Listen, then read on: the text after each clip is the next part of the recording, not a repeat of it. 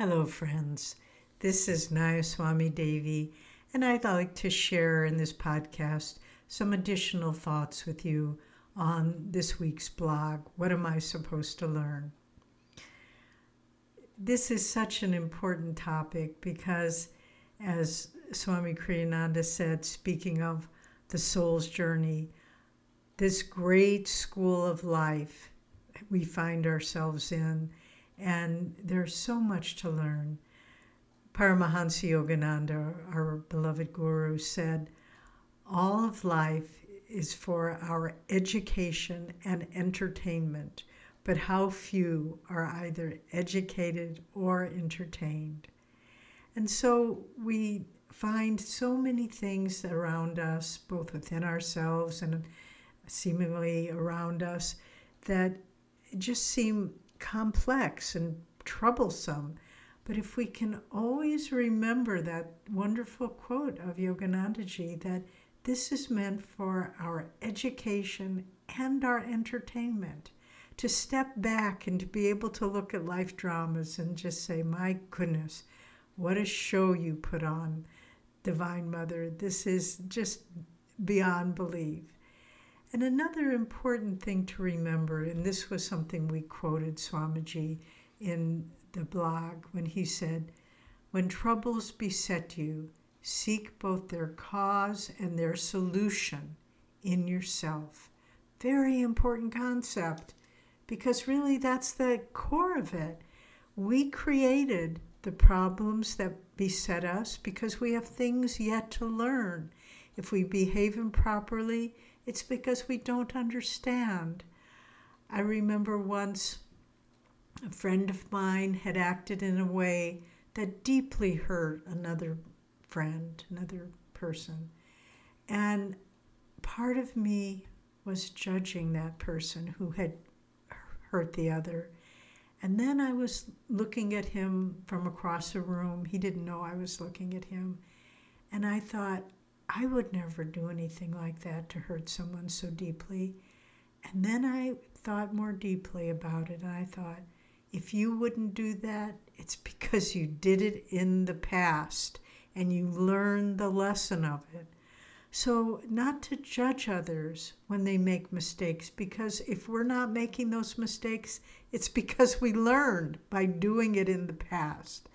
And it's all about learning how to align our actions, our thoughts, our feelings with the divine vibration so that everything we do and think and how we respond to life is a reflection of our own higher self.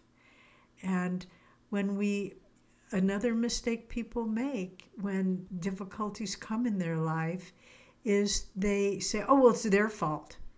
The marriage isn't working because that person doesn't know how to behave uh, my boss doesn't like me because it's his problem. I'm doing a great job, whatever it might be.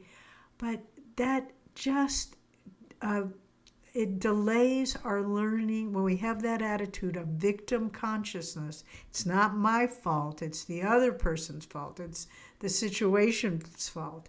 Whatever it might be, when we do that, we just delay our learning of what we need to learn. So whenever there's any problem, think, what is it within myself that at least is in part creating it? Maybe not totally, to be fair, but at least in part creating it.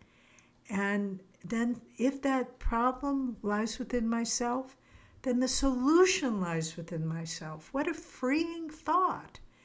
You can't expect or demand other people to change, but you can ask of yourself to change and then put out the effort to make those changes.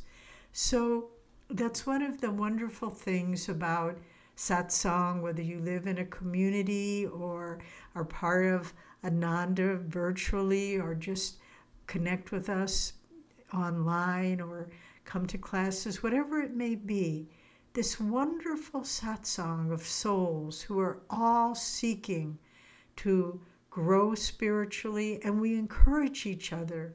Sometimes uh, I'll see in a friend of mine who has a repeated issue with some aspect of life, And I, I maybe they haven't overcome that problem yet, but I see in their eyes they are trying. And that's a wonderful gift to give friends and people you associate with to admit your mistakes. And you don't have to be abject. Oh, it was my fault. I'm a bad person. I will do better. I will do better next time.